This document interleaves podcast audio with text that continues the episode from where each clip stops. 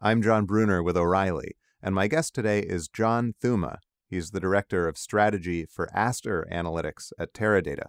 Welcome, John. Good to have you on.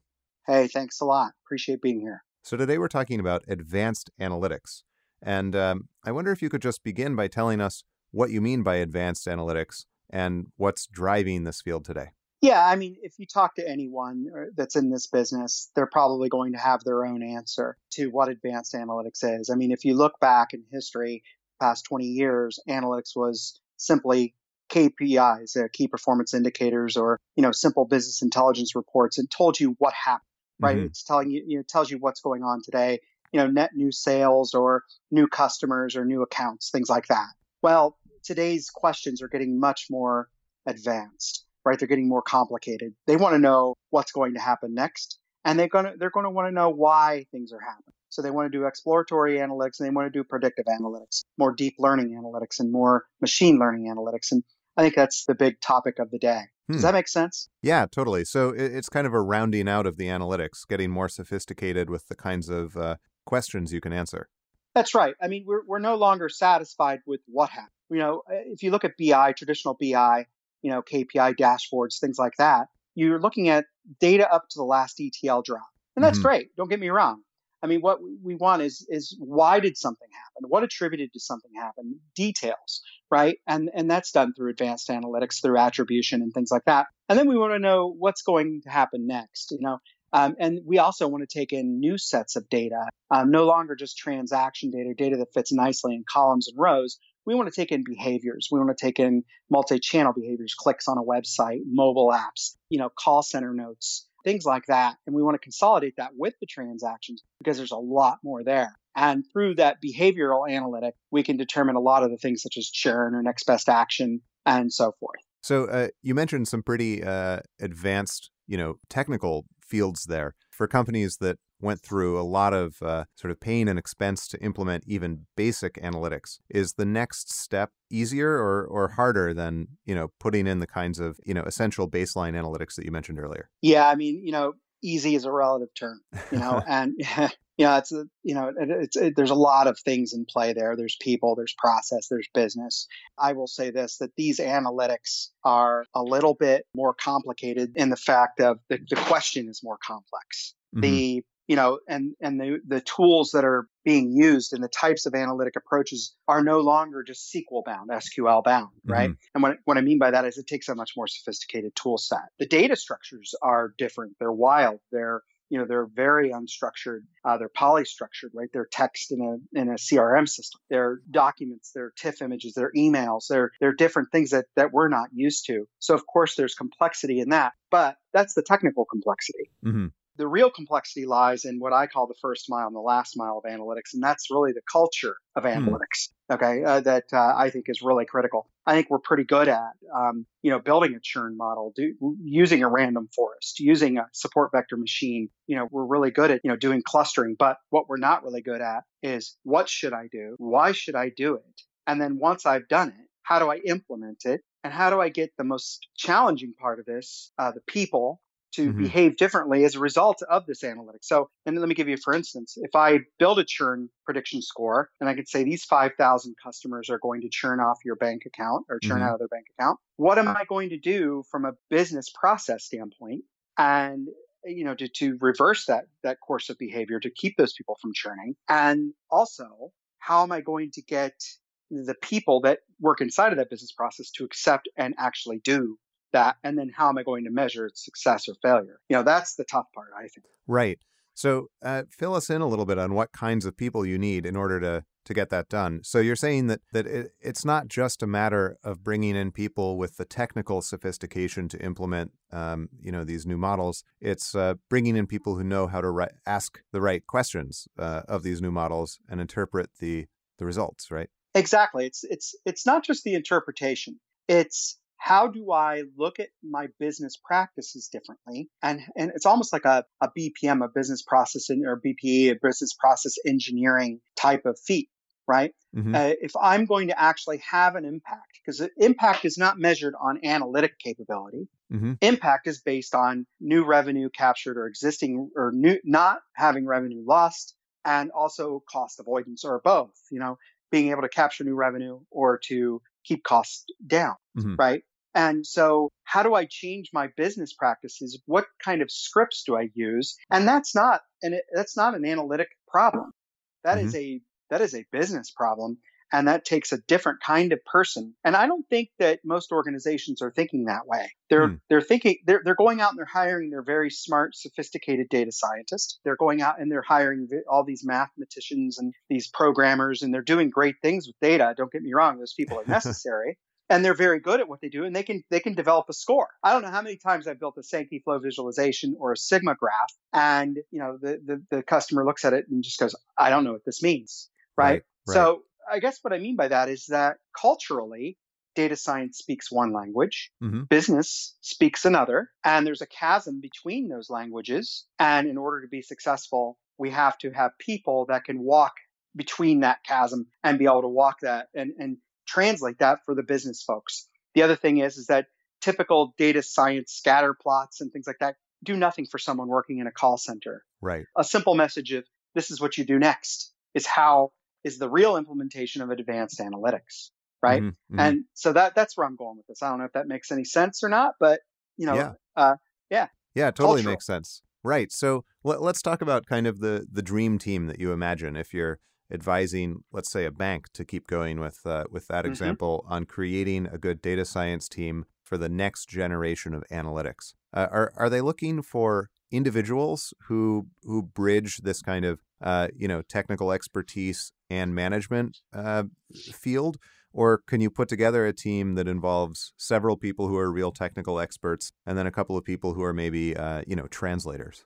Yeah, I mean, I think absolutely, it's it's it's very doable. You know, you have you have professional companies today, you know, big consulting firms today that have their stable of uh, excellent data scientists, and then they have their their stable of really good business engineers, right? Uh, and I think that's the new type of person that we need to hire is that who is that business engineer that can help me one get over the hurdles that are disabling or not enabling an organization to embed analytics into their into their ecosystems. Mm-hmm. And um, you know, these are the people that can communicate with both the business people that understand that have the industry knowledge understand how call centers work, understand how different channels work, understand how IVR systems work, and understand, you know, how customer interactions work within a bank, for for instance. Mm-hmm. But then have the ability to go, well, I need this kind of score. I need a I need a customer lifetime value score. I need a days to churn score, and I need um, you know various you know various other types of scores. once I get that, I'm going to go talk to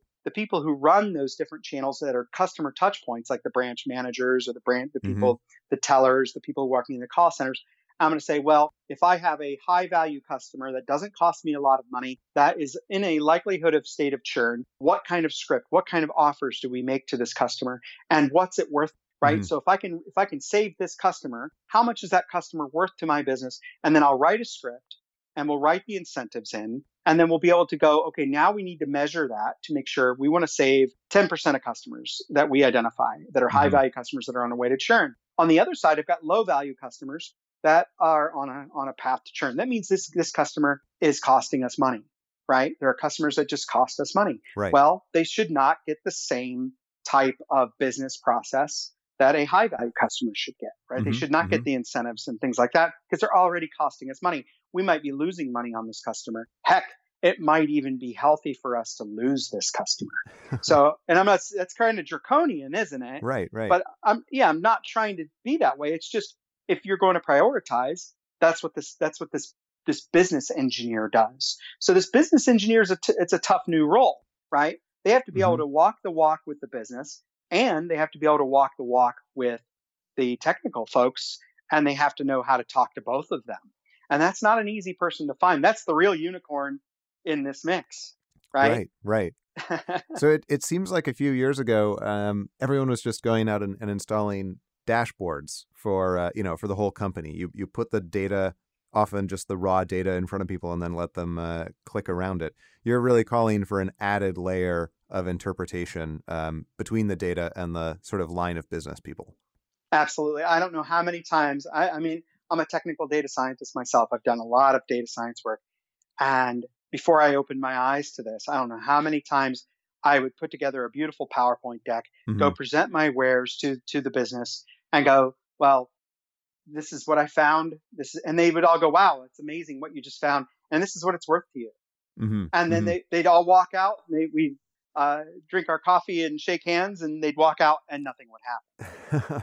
it would end up in a pretty PowerPoint deck, and man, that guy did some great work. He's really smart. But the part, the real work was in, okay, how are we going to save these customers that I've just identified? Right. What business processes are we going to change? And how are we going to put this, how are we going to embed this analytic into a business process to really change behaviors and what I call path jump? Mm-hmm. Path mm-hmm. jumping. I want to change the path of someone that's on a path to churn and I want to put them on a path to a healthy path um, and so forth. And then for my low value customers, what do I, you know, that are costing me money? How can I next best action them into a more profitable state? Mm-hmm. Meaning, what kind of things do I do? I, I want them to stop calling into the call center so much. I want them to not go into the branch so much. Mm-hmm. Um, I want to get them to a more self service kind of channel, if possible, so that they can take care of themselves. And I also want to prevent operational problems within my customer touchpoints that might be causing this. So mm-hmm. it's not necessarily that they're costing me money. I might be forcing them as a, as a business to actually use that call center because my customer touchpoints are inefficient. So how do I look at the way I interact with my customers. And what we call that is, is, is a customer satisfaction index, right? Mm. Is the ability to take a look at all the different channels and all the different touch points of all of my customer experiences and find out operationally where I am weak and where I need to fix so I can proactively manage churn and keep people off of a path to churn um, rather than identify them on that path. Does that make sense? Absolutely, yeah. So it, it this process of understanding your data and implementing solutions becomes itself an ongoing process rather than just a matter of like finding the the, the amazing answer from the heavens and and uh, throwing it over. yeah, you you know, back even in the day, we would define a KPI, right? As you know, key performance indicators, basically a metric that measured some business activity that was meaningful to the business. If it reached certain thresholds, we gave it a red, a yellow, or a green. Green being healthy, yellow not so healthy, and red very bad. When when that KPI was green, we took these business actions. When it was yellow, we took these business actions, and when it was red, we took these business actions. Mm-hmm. Right? That was a KPI. KPI was something we could do about. We could do something about to affect the business and and affect the customer or some sort of measurable high impact number. Well, the same kinds of things that you used in your BI world still apply. Hmm. We should not define an analytic just for the sake of an analytic.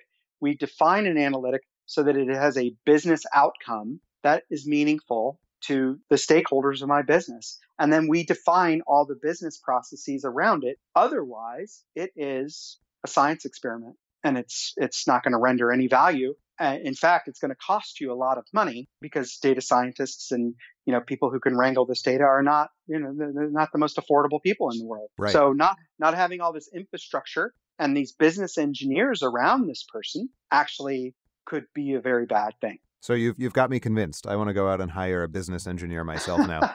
um, let, us talk about the the technical challenges just a little mm. bit. Um, this what sort of data do companies need in order to start using advanced analytics? Is there is this a you know a process that that involves going all the way to the lowest levels of your data collection and and you know wrangling those first, or can you use kind of the the messy data from multiple sources that a lot of companies mm. have? Yeah, I first of all, I think it's a big mistake. Just uh, a lot of folks, a lot of businesses have just said, "I need a data lake." Yeah. And so what they do is they just start jamming all this data in Hadoop, and they just they they just start landing it there. Mm-hmm. You know, they start they they set up hundreds of servers and you know off they go without a clue of where where they're going, other right. than I know I need this data someday. And then so they spend all kinds of money up front, and what they end up doing is, and somebody finally goes, "Well, how much have we spent for this?" wow, wow, and what have you done? You've landed a bunch of data in a disk on mm-hmm. a set of disks. Mm-hmm.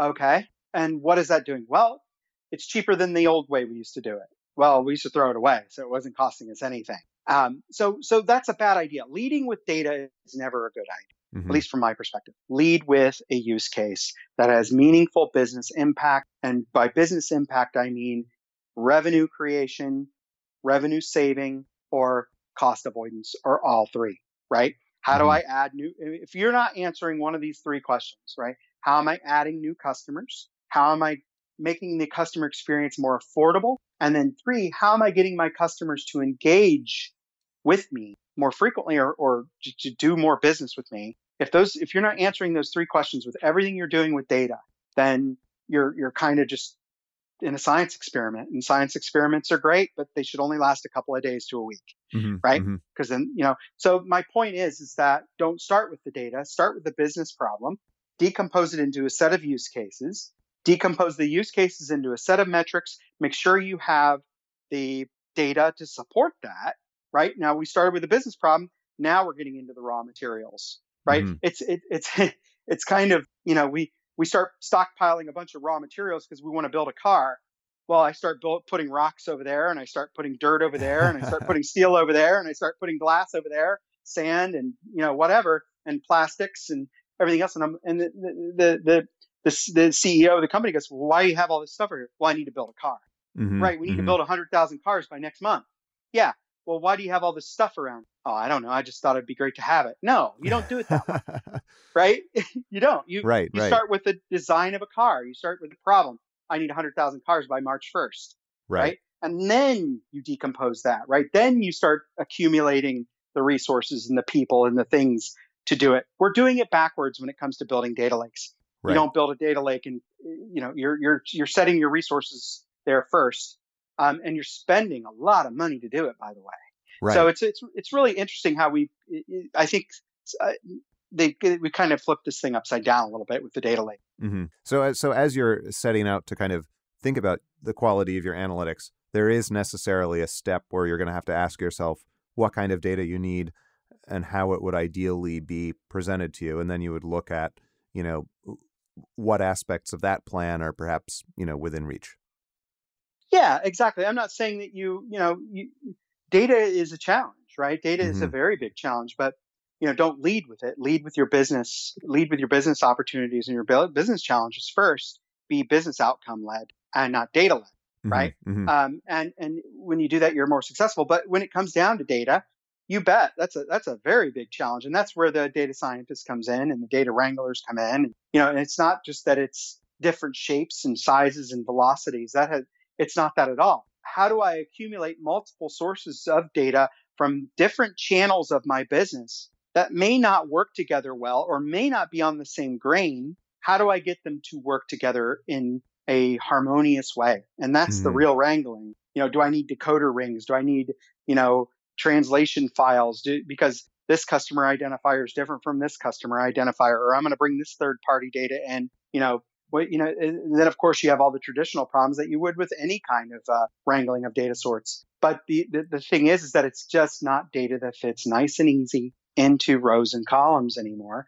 But you still have to think about rows and columns, right? right. Schema on read, things like that don't always work because when I get to scale, scheme, schema on read doesn't work very well right? So, you know, you've got to be, there's, there's processes, there's technical processes that we've developed in, in Teradata to be able to help us with that wrangling process. Mm-hmm. And then also the speed at which you can make your mistakes. I think one of the most important things in data science is the rate at which, the speed at which I can determine that I have failed in my iteration. And finally, the, the speed, the second speed at which I can refactor my iteration to get to the next to the next one. Hmm. So the faster I can learn that I failed and then take another direction is is the way I can iterate. And what I mean by that is if it takes me seven days to iterate and it takes me 20 iterations, it's seven seven times 20 days to iterate mm-hmm. to get to to get to that 20th iteration where I'm finally successful. Right. If it takes me one day, it's 20 days. So the speed at which I can fail, because you're going to fail right? Right. right. And and that's that's the beauty of data science. Maybe I used a random forest today, and tomorrow I needed another type of uh, you know machine learning analytic because my model decayed, and, and that modeling technique doesn't work anymore. Mm-hmm. I mean, mm-hmm. that's that's the the rate at which failure has to be recognized matters, and that's that to me is is the where the rubber hits the road for Teradata. So speak, speaking of modeling techniques and um, you know making sure that you can use them uh, quickly so that you can fail fast and, and iterate. A, a mm-hmm. few of the modeling techniques that you mentioned back at the beginning of our conversation, like deep learning, are super hot right now. Not mm-hmm. a lot of people can implement them at a fundamental level. I mean, deep mm-hmm. deep learning more so than than a lot of them even. Um, how are the tools changing? How are the analytics mm-hmm. tools changing? Is it becoming possible to actually use deep learning uh, in in some cases if you're say a data scientist and not like a, a pure computer scientist or mathematician?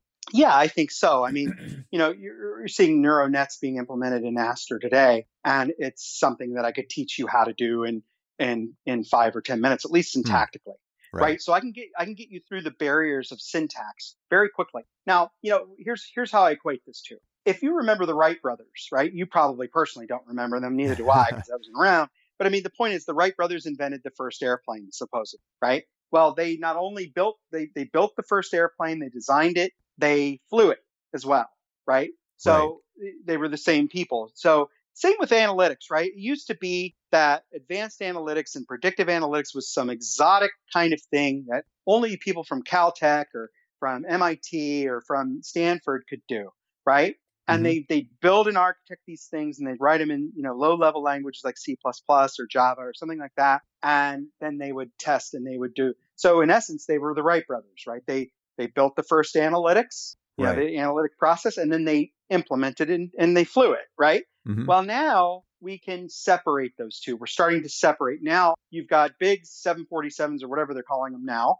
You have huge jumbo jets that the guy who flies it probably knows a little bit how the airplane works, but he could never design and, and build that airplane himself. Right. Um, There's um, some abstraction. Right. Exactly. So the same thing is happening in analytics today. You've got, you still have those brilliant people from Stanford and Caltech and MIT that are building these analytics, right? then you have they're building things so that, that another set of people like me can actually go in and implement these things. Now, I still require the ability to understand overfitting and you know underfitting models and decay of models and you know smoothing and there's still a discipline but there's also still a discipline to flying an airplane right. right? Uh, not everybody can just go uh, put their, their themselves in a cockpit and start, you know, just pop flaps up and let's roll, right? Right. So it's the same kind of thing. But what that's what's happening in our our world. This is becoming more commoditized, and that is a very super exciting thing because what that's going to do as my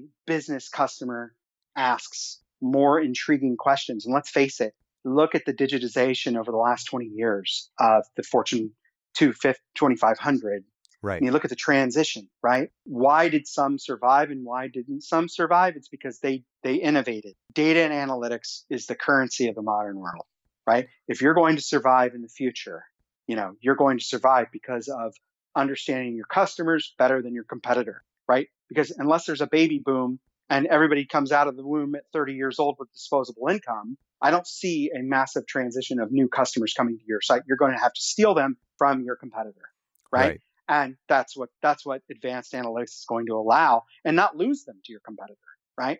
And that's what that's what advanced analytics is going to allow people to do. It's the whole basis of amazon. It's the whole basis of of innovation of the iphone and you know can you know just all the different things that are going on in our universe. And that's only going to become more and more intense as we get into ai systems and deep learning systems and things like that i mean in in, in the future i've written articles about this there nothing is permanent.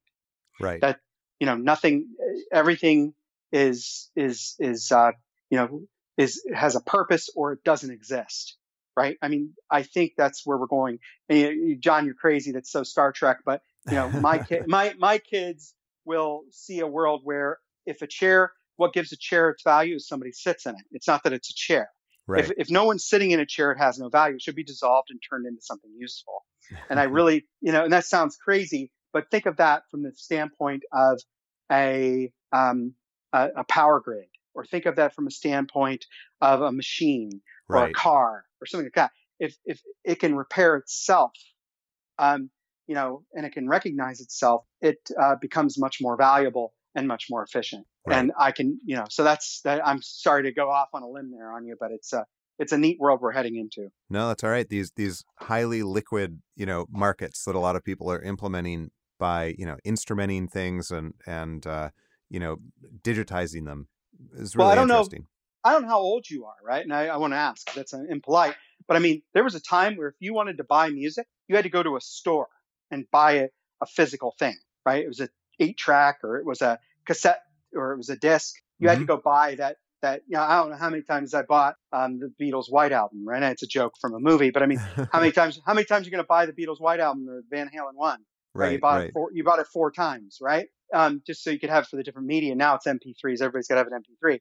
I mean, that is where we're going. I mean, the transformation to our economy, to our the way we interact, to to our society is going to be massively transformed in the next 20 years. And, and it, here's how much it's already happened and it's snuck up on us. If I were to take your cell phone away from you, you'd, you'd be lost. Right. I, you wouldn't have your GPS. You wouldn't have your email. You wouldn't have your telephone. You wouldn't have your music. You wouldn't have your movie player, right? You, you'd be like you're on an island all of a sudden. You'd have to go figure out how to use MapQuest again. So, I mean, so you remember the good old days when people used to have maps and they drive with the map in their, on the steering wheel? I mean, mm-hmm. that's that's how much our our society is transformed on us, right? So it's it's it's a it's going to continue to keep going where you're going to have nannies that are electronic. I mean, if I if I were starting a pharmaceutical company today, I wouldn't even worry about medications, right? I'd I'd be building data products that right. could that would be like nannies that would watch and monitor your vitals and would be able to interact with you and actually call you and talk to you in a human voice and actually talk you down from your stress levels or say you need to go to the doctor and get a checkup or, or you should put that put the fork down. You don't need that cake right? That kind of, kind of thing. Wish i had that a couple of years ago. Anyway but uh, that's where we're going as far as the future of all this analytics is that there's a whole new set of products. There's a whole new set of markets. There's a whole new way we manage our businesses and it's going to be very autonomous, right? It's going to be very automatic. And what, what I'm afraid of is that human beings will become, you know, they, they always talk about the scary AI, you know, the Skynet thing where, mm-hmm. you know, you're, you know, the, the, you know, the machines are going to come and blow us up. No, the machines are going to outperform us and atrophy us and, you know, give us a Rubik's cube just to keep us placated, right? I mean, just, just so we'll, we will, we will give up. Humanity will give up. Um, and, uh, you know that's that's probably the reality of of things and that you know it will be able to build a better uh, chair than us. It'll be able to do carpentry better than us. It'll be able to do better metal smelting than us. It will be able to paint better pictures and portraits than us and create better music than us. And we just won't be able to keep up. It's almost like a, a darwinistic kind of thing that is a machine that uh, will just render us kind of like blobs of, of goo. So I don't know. It's another Star Trekky thing, but uh, I think it's neat. Yeah, yeah. Uh, well, we're we're surrounded by so much computer intelligence. The the world is about to change dramatically. I agree. Mm-hmm. John, this has been a great conversation. Thanks so much for coming on. If listeners want to find you, uh, you know, on on Twitter or find the stuff that you're writing, where should they look? Yeah, I'm uh, Analytics RNA is my Twitter account. Of course, I'm on John Thuma at LinkedIn, and I also have uh, johnthuma.net. If you go to the World Wide Web, you can go take a look at all my stuff and all my writing and things like that. So it's www.johnthuma.net. Excellent. John Thuma, Director of Strategy at Aster Analytics and Teradata. Thank you so much. Hey, thank you, John.